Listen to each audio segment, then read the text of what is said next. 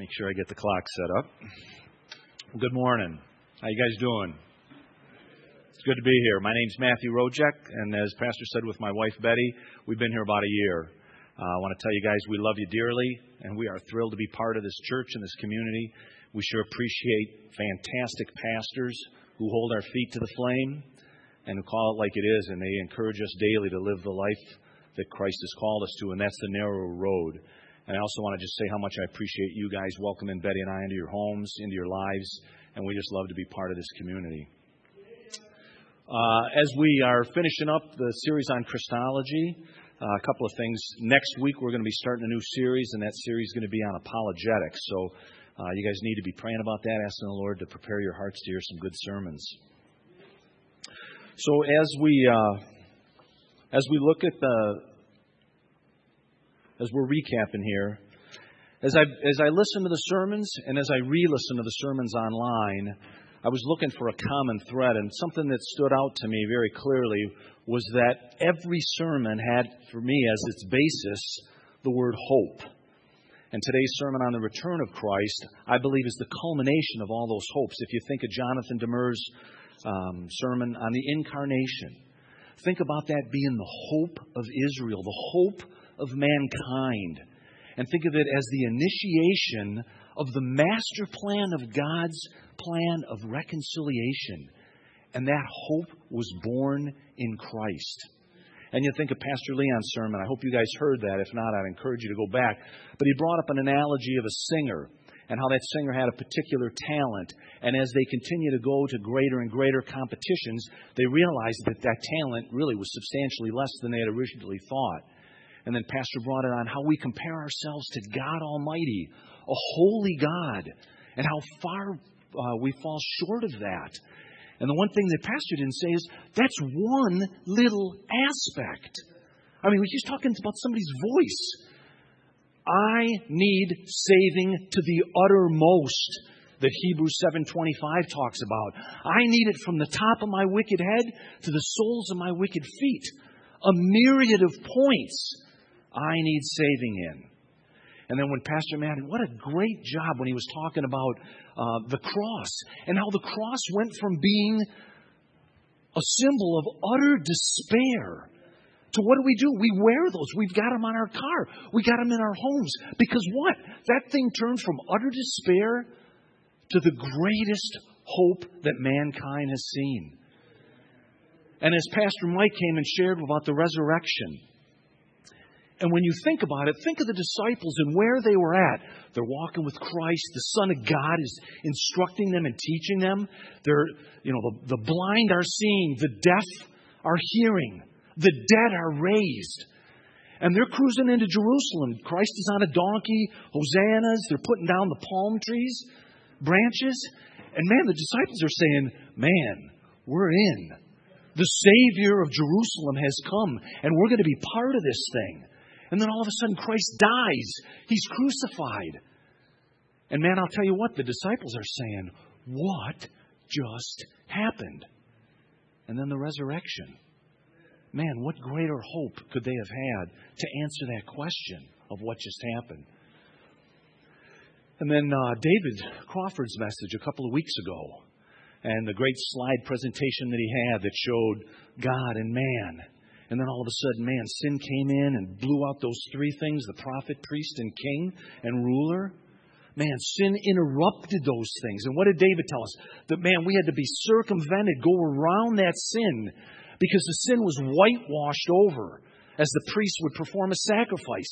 It was a whitewash. They were still corrupt to the very core. It'd be like t- buying one of these homes in Detroit that all the wood is just rotten and just putting a nice coat of paint on it. Hey, it looks good for a week. But underneath, it's rotten to the core. And then David had that little thing where all of a sudden, zip, sin bailed because Christ came. And he performed not only the priestly duties, the prophet duties, but now instead of wanting a king, we submitted to the King of Kings and the Lord of Lords. What great hope we have as Christ came. And then as we look at uh, Pastor Mike Um, and again, these are my notes. They might not make sense to you, but they click for my brain. So, um, but Pastor Mike's double discussion on the ascension and the Savior. And now think about this. When Jesus said to his disciples, It is expedient to you that I go away. I'm going to tell you what, John Jacobson comes over my house and says, Hey, buddy, it's expedient. You get this electrical problem checked. I'm going to do it. John's got authority. Jesus said, It's expedient to, uh, to you that I go away. Why? So that the Father can send the great Comforter, the Holy Spirit. And He's going to do a couple of things. He's going to remind you of all those things that I've been teaching you that you haven't understood. Because He's going to come live inside of you. I've been walking with you, but God is going to come live inside of you. And He's going to bring to your mind the things that I've been talking to you for three years. And He's going to bring revelation of those things. Man, what a great hope the, the disciples had that the Holy Spirit, God Himself, was going to come live in them and instruct them in the ways. I mean, that's phenomenal. And then to think of Christ as Savior, that we have an advocate who pleads our case moment by moment, hour by hour. He says, Hey, God, you know that knucklehead Rojek? Yeah, I did it again. But guess what? I'm here to plead his case.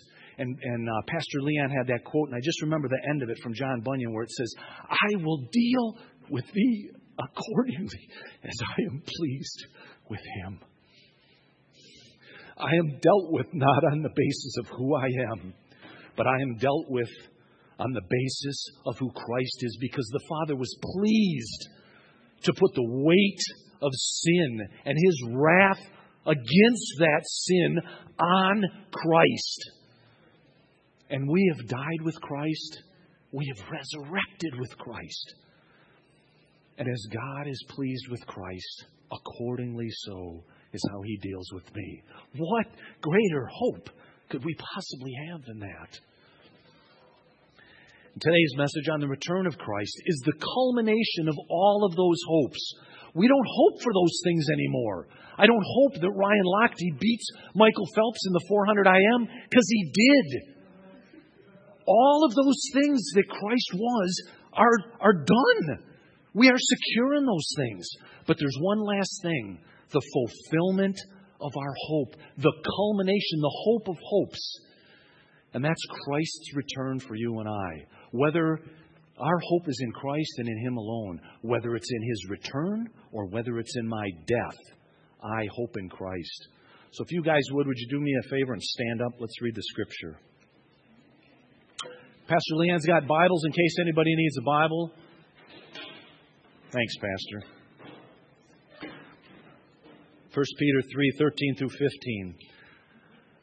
Now, is who, who is there to harm you if you are zealous for what is good? But even if you should suffer for righteousness' sake, you will be blessed. Have no fear of them, nor be troubled, but in your hearts honor Christ the Lord as holy always being prepared to make a defense to anyone who asks you for a reason for the hope that is in you, yet do it with gentleness and respect. Go ahead, you guys can be seated. Thanks. Again, our hope is in Christ and Him alone, whether in His return or in my death. Now, I'm going to ask you guys to kind of put on a couple of shoulder pads. The one shoulder pad is going to be that scripture that all we're talking about today is uh, how and are you preparing a defense to give to those that ask you the hope that is within us. You know, we went through all those initial things of Christology. There is a hope because Christ has fulfilled all those things. And that hope you and I are stewards of. And we need to be able to make a proper defense of that as not only as people ask us, but as we just go knocking on doors and as we go sharing the gospel we need to have that defense prepared well. So that's one shoulder pad. The other shoulder pad is I'm going to ask you a question. How much do you long for Christ's return? Do you guys pray for it? Do you yearn for it? Do you mourn for it? And I would ask you a question who longs for it and why do they? And I would tell you that it's the obedient in Christ who long for his return. And why is it that the obedient long for Christ? Because let's just say we are the obedient for sake of conversation. And we are taking up our cross daily. We are denying ourselves. We are choosing a narrower road that Christ calls us to. We are daily offering ourselves as a living sacrifice, not a one time deal, but we are daily offering up ourselves as a sacrifice. We're laying down our lives. We're getting slapped in the face, offering the other cheek. Our car gets stolen, we offer them the car insurance or the club bar, or whatever. But the reality is, there are sufferings that the obedient experience. That is why we long for his return. If all that's before our eyes are the pleasures of the world, if that's all we're indulging in, why bother rooting for Christ's return? I'm having a good time here. But that's not what Mac Ave is about. That's not what the gospel is about. And that's not what you guys are about. You guys are about taking on. You know what? Would somebody grab Philippians 3:10 and read it, please? Just stand up and read it when you get it. Philippians 3:10. Anybody, please. Loud. I want to know Christ and the power of his resurrection and the fellowship of sharing in his sufferings, becoming like him to his death, in his death. We share in the fellowship of his sufferings. Frankly, that's the point a large point of what believers are and what they do. And the reality is, that's why we can share hope. Because people look at the things that we are experiencing as putting as, as carrying our cross, as choosing a narrow road. And they're going to say, "Jesus, Pete, you've had bud bugs for six months? How can you do that? Man, I got hope in Christ. Your car was stolen for the third time? How can you do that? I have hope in Christ. How can you have hope in Christ? We are preparing daily not only words, but our lives as a defense of the hope that is within us, so that we can gently and respectfully speak clearly the gospel to our neighbors. I don't know if you guys have seen the movie Gladiator. I've seen it probably a hundred times. So there's a part at the very beginning where uh, Maximus is going before battle. He's on his horse and he's speaking to all of his generals. And he says something that is so profound to me. He says, What we do in this life echoes in eternity. And I would say to you, what we do in this life echoes in eternity. And I'd ask you guys a question to ask yourselves daily What echo are you hoping to hear? Now let's shoot to Matthew 25. Uh, okay, 25. There's three parables in there the parable of the virgins, the parable of the talents, and I forget the third one. So, in the parable of the talents, one guy, you guys probably know this, one guy gets 10 talents, one guy gets five talents, one guy gets one talent. The first two guys make a good investment. They gave their master back when he comes to gain his talents after being away for a while. They give him back not only the talents that he gave him, but additional talents. And what does he say? Well done. Well done, good and faithful steward, servant. Enter into my joy. What does the last guy do? He says, Well, man, I knew you were a hard taskmaster, so you know what? I just went and buried it. Here you go. Here's your one back. What does he say? What does the master say to him? You knew.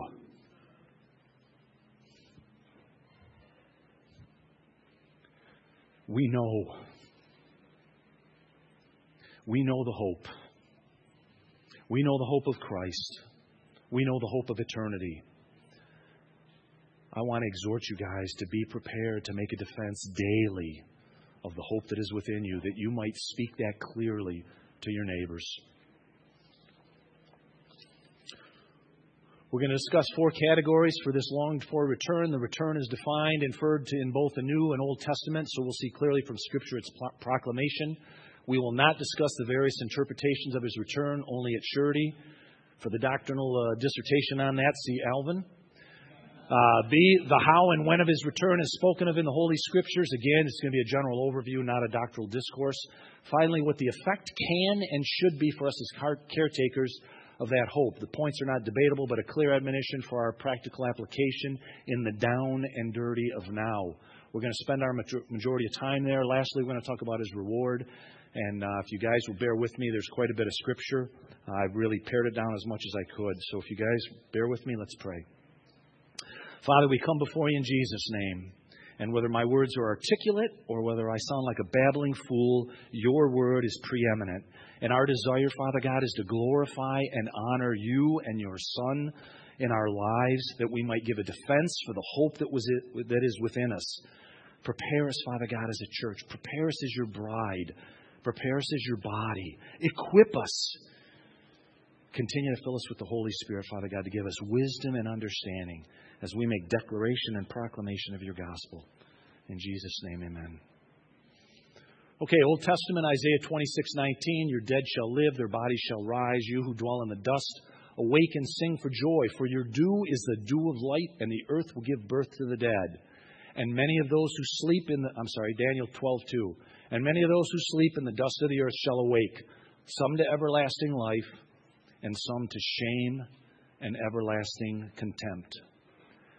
Now, as I've been praying for you guys and thinking through this thing, one of my prayers is that we're going to take that and some to shame and everlasting contempt, and I pray that that be a splinter in your heart. And I pray that be a splinter that you choose not to remove so that we can take up the sufferings of Christ. So that we not put on blockers in front of our eyes so that we don't see the decadence, the immorality, the drugs, the prostitution, the filth, the poor choices of the community that we live in. But instead, that we drink that cup down to the very bottom so that we can offer a defense of the hope that is within us. Don't shield that stuff from your hearts, brothers and sisters in Christ. Let that splinter stay in, and I pray that you wiggle it around once in a while to remind you of the sufferings of not only Christ, but that you and I are to experience for the sake of our brethren. New Testament, Jesus' own words. He speaks quite a bit about it in Matthew 24. Thanks, Pastor. Speaks about it quite a bit in Matthew 24 and 25. Disciples say, Hey, you're taking off. Like, man, what's going to be the sign of your, your, you're taking off? Well, there's going to be false, or you're coming back. There's going to be false prophets, persecutions, famines, gospel proclamation all over. 25 talks about the parables of the virgins, talents, sheep and goat separation. I mentioned talents. We're going to talk sheep and goat separation a little bit. Matthew 24, 30. Then will appear in heaven the sign of the Son of Man, and then all the tribes of the earth will mourn, and they will see the Son of Man coming in the clouds of heaven with power and great glory. Hallelujah.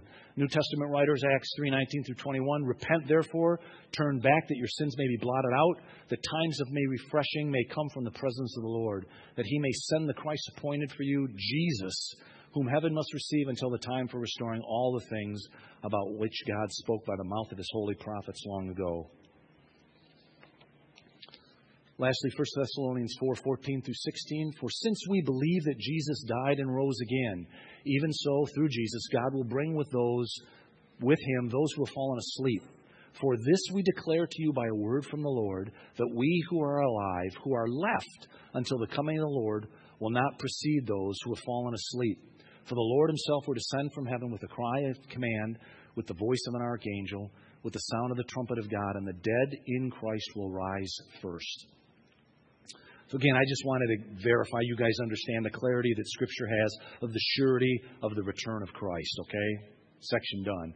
Next section is how and when. It's going to be personal. And I want to tell you, a lot of this I got straight from Erickson's book on systematic theology, okay? It's going to be personal. That if I go and prepare a place for you, I will come again and take you to myself, that where I am, you may be also. It's personal. Jesus will not send another. I'll guarantee you, when Alex and Sarah were getting married and Sarah's father was leading her down, Alex didn't say, Hey, uh, best man, go get her. I'm going to tell you what, he would have ran and picked her up and grabbed her. When Betty was walking down the aisle, I didn't send another. I wanted her and I went myself for her. Jesus will not send another.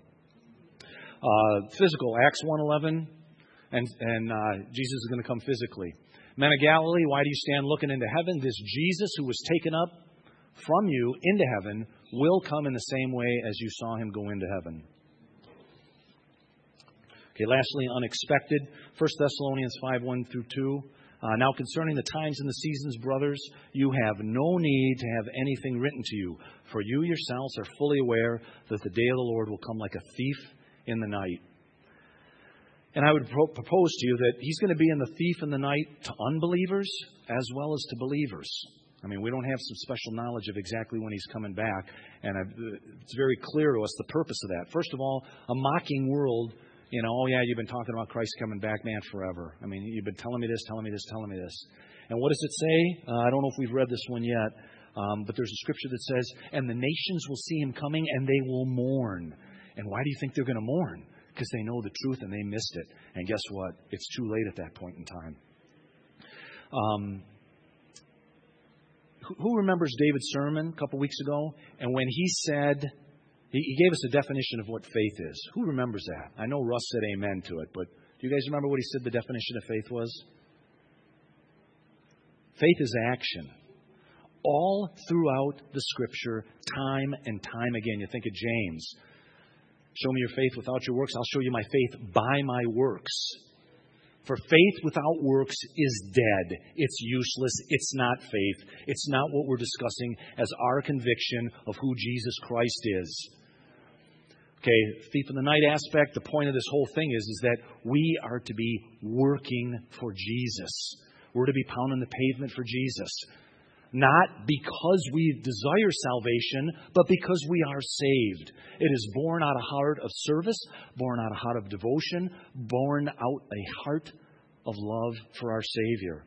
You know, when you think about the goats and the sheep, and when Jesus separates them, how does He separate them? You guys didn't do this you guys did do this. Again, just so we're clear, our salvation is not based on our works, but faith apart from works is useless.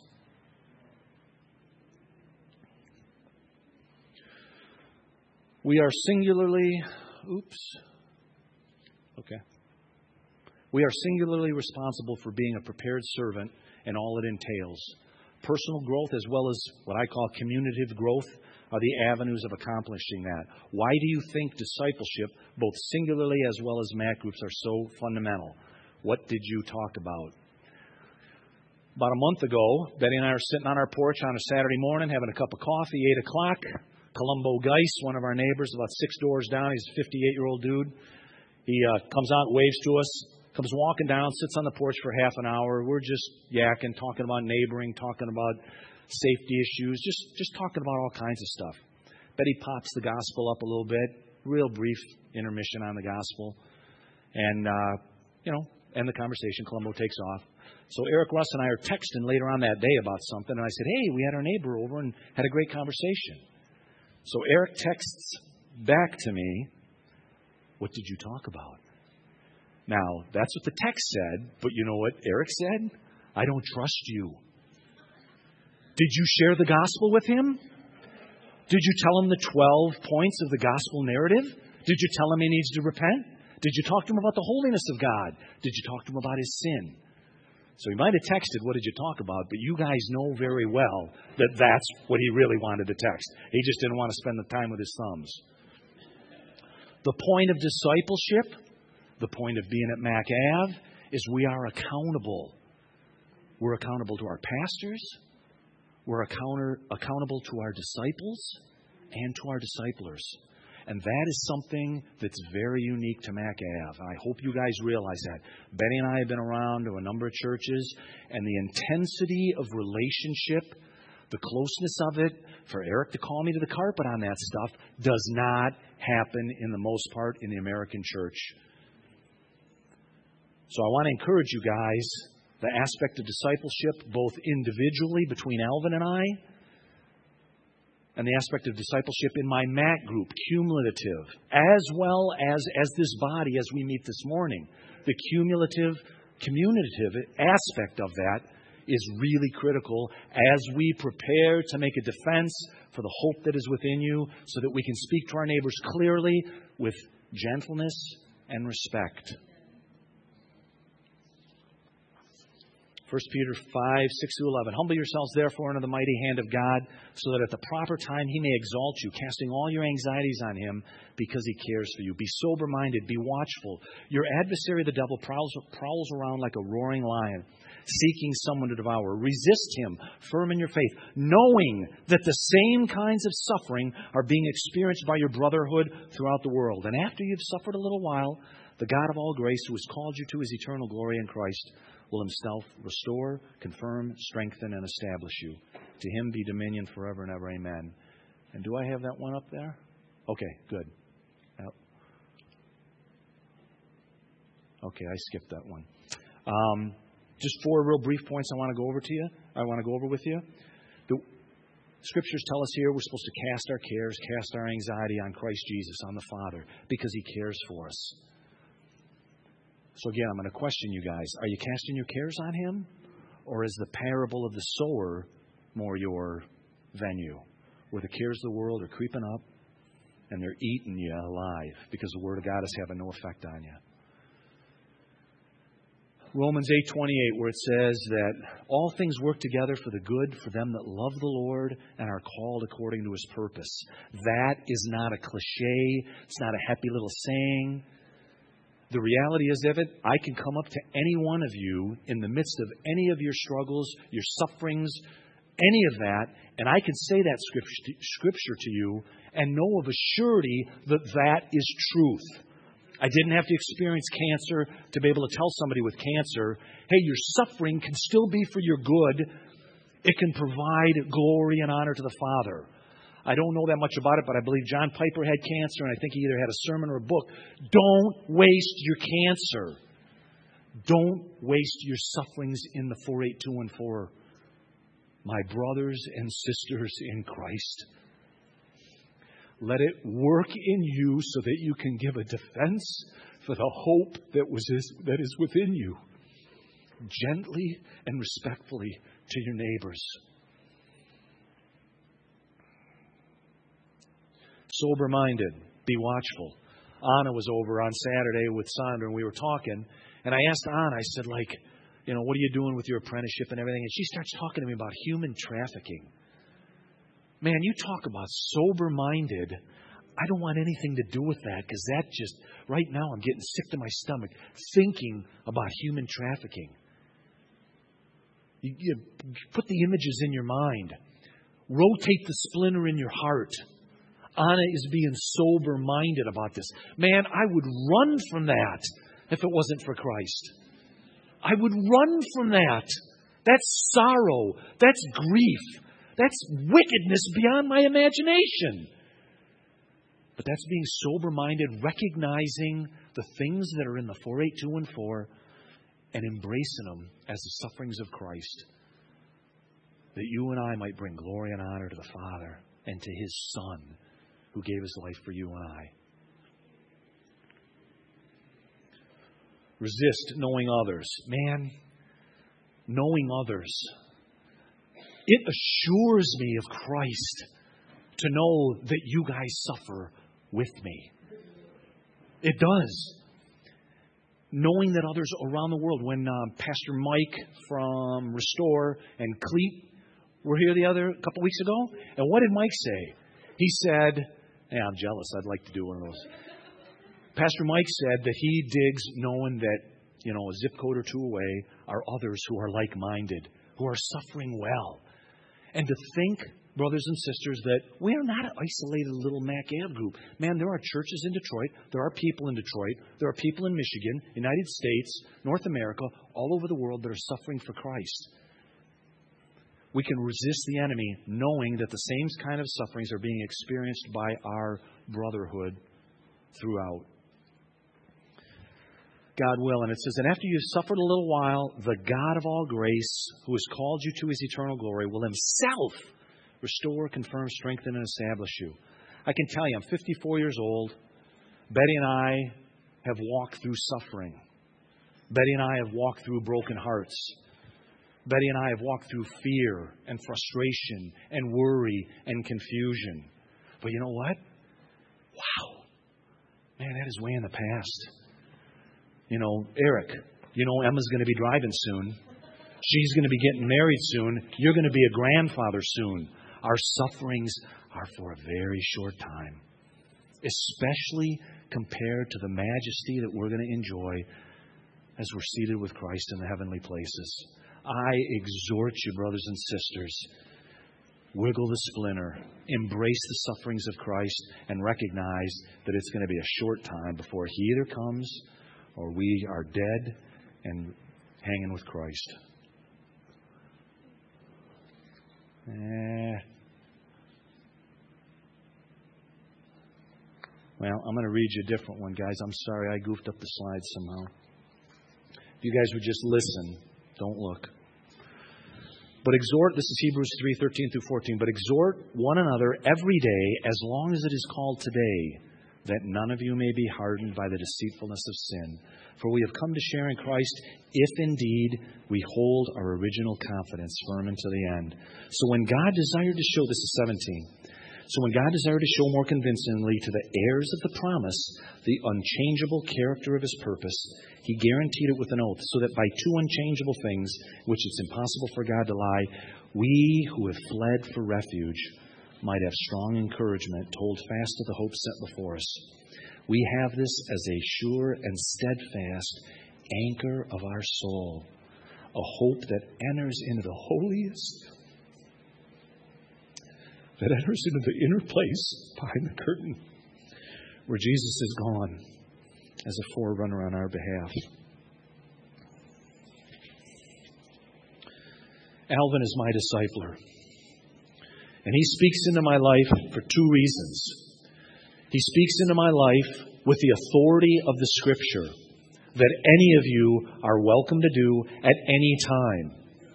But Alvin speaks into my life with the authority of investment.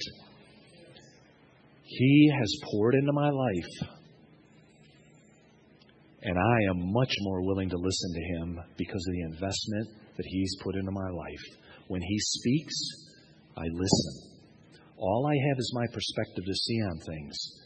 And Alvin speaks to me his perspective. Hey, Matt, did you think about this? And again, I want to be clear. The scripture alone is, is authoritative enough for you guys to be able to speak into my life. But guess what?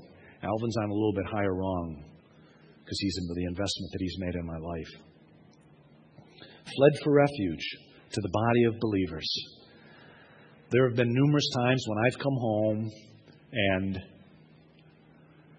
Betty sees the look on my face and she knows I've been beat up. And you know what she does? Give me a hug, babes. Puts her arms around me, hugs me, tells me she loves me, strokes my head a couple times. I'll be honest with you, that's why I hope that doesn't freak you guys out, but that's why I love hugging you guys. I mean, there's a community aspect of refuge that is born by the saints in this body. I love hugging you guys. I love the security that comes from that. I love the dynamics of feeling Eric Russ's embrace, saying, Hey, brother, we're with you. We're shoulder to shoulder. We're arm in arm. We're in this thing together with you. Now, man, I'm really bummed. 313, 17. Yeah, I know. I just wanted you guys to be able to. Here we go. Okay, now, you know, I, I was telling Betty that I don't want to always have to explain. I, I, want the scriptures to be able to speak for themselves, but I, I want you guys to, like, man, grab a hold of this. Look at the red stuff. 19. We have this as a sure and steadfast anchor of the soul, a hope that enters into the inner place behind the curtain, whereas Jesus has gone as a forerunner on our behalf. I mean, what better anchor could we have than Christ and Christ alone? We sang that song earlier, In Christ and Christ alone my hope is found. You know, the other scripture in, uh, further on, I think in Hebrews, where it says, Therefore come boldly before the throne of grace to find help in time of need and mercy. How can we, as wicked sinners, possibly become boldly before the throne of grace? Because Christ is our forerunner, and we have Him as a sure and steadfast anchor of our souls. That the curtain that was there, that we had to look around before when David talked about having to go around sin, man, it's gone. I can see right into the Holy of Holies because Christ is my forerunner and has gone before me. I mean, come on. You guys need some Pentecostal hooting or something.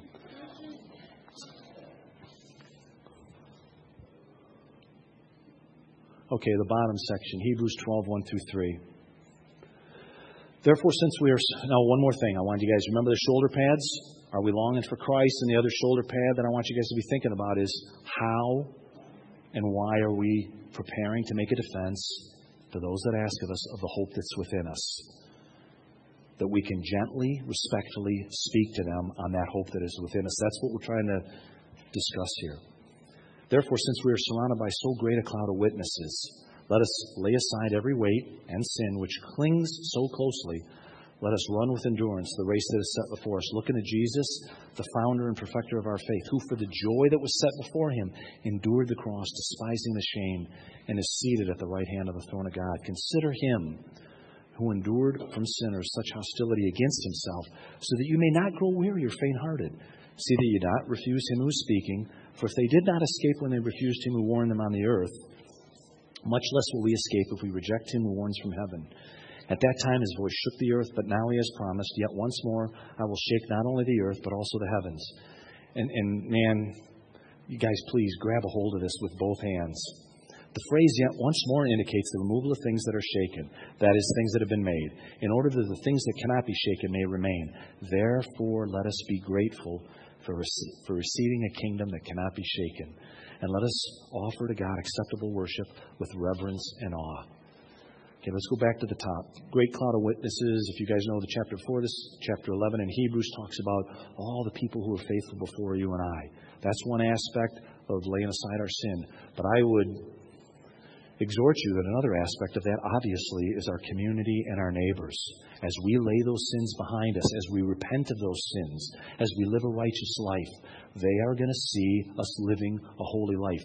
That's another aspect of the cloud of witnesses, as well as this body. You guys are witnesses of whether or not I'm doing that.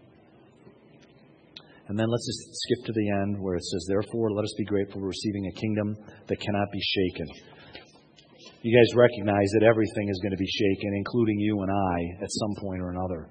But the kingdom of God that is within us is unshakable. That's how we can give a defense for the hope of the gospel that is within us. It is unshakable.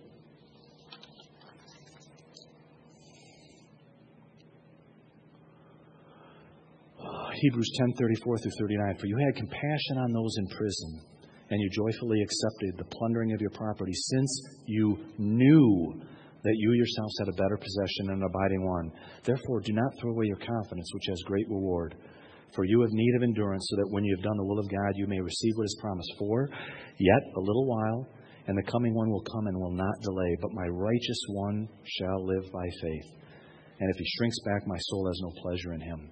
But we are not of those who shrink back and are destroyed but are of those who have faith and preserve their souls. You know, once again, I would just exhort you guys wiggle the splinter, embrace the sufferings in the community that we're in, knowing that you have a better possession. And that possession is Christ and Christ alone. That is an eternal possession, the kingdom of God that's within us that cannot be shaken. I see you guys given or being joyful in the plundering of your goods, knowing that, man, those are going to burn, those are going to get shook loose anyways. But we have an unshakable inheritance within us, and that's the kingdom of God, as well as eternal. Lastly, our reward.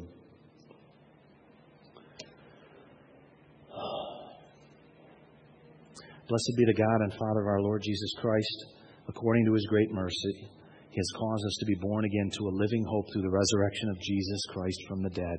Now, listen to this, guys. These adjectives blow my mind.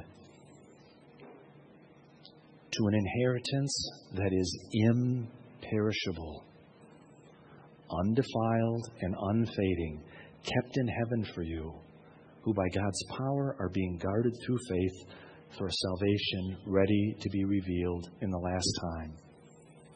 In this you rejoice, though now for a little while, If necessary, you've been grieved by various trials, so that the tested genuineness of your faith, more precious than gold, that perishes though it were tested by fire, may be found to result in praise and glory and honor at the revelation of Jesus Christ. Though you have not seen him, you love him.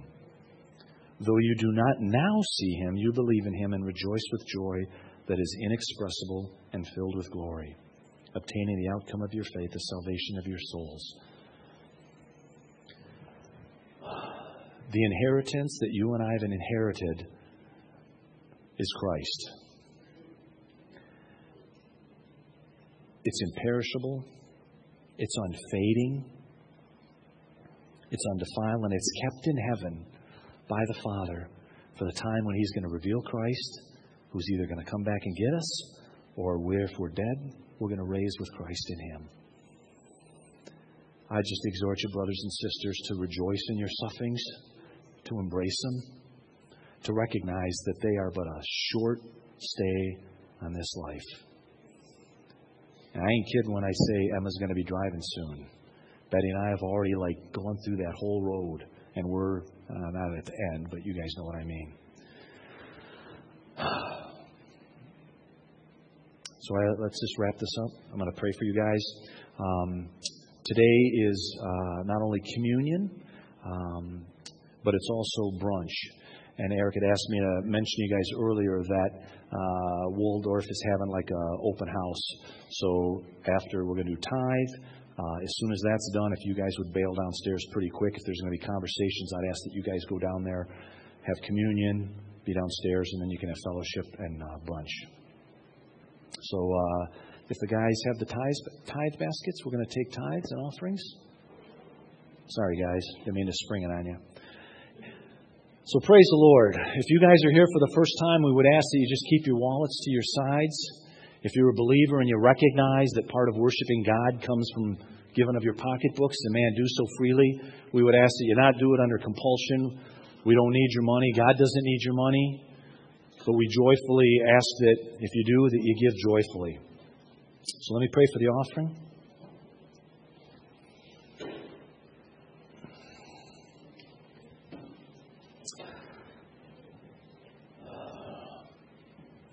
Father, you have just been gracious to us. We want to recognize that. We want to be thankful. We want to be grateful. We want to honor you. We want to honor your Son with every aspect of our lives, with our tongues, with our faith and actions, with our pocketbooks, with submitted and humble hearts. So, Lord, I just ask that you would encourage us to give freely, Father God, as you have so freely given us, who were your enemies, who you brought to be your sons and daughters. In Jesus' name, amen.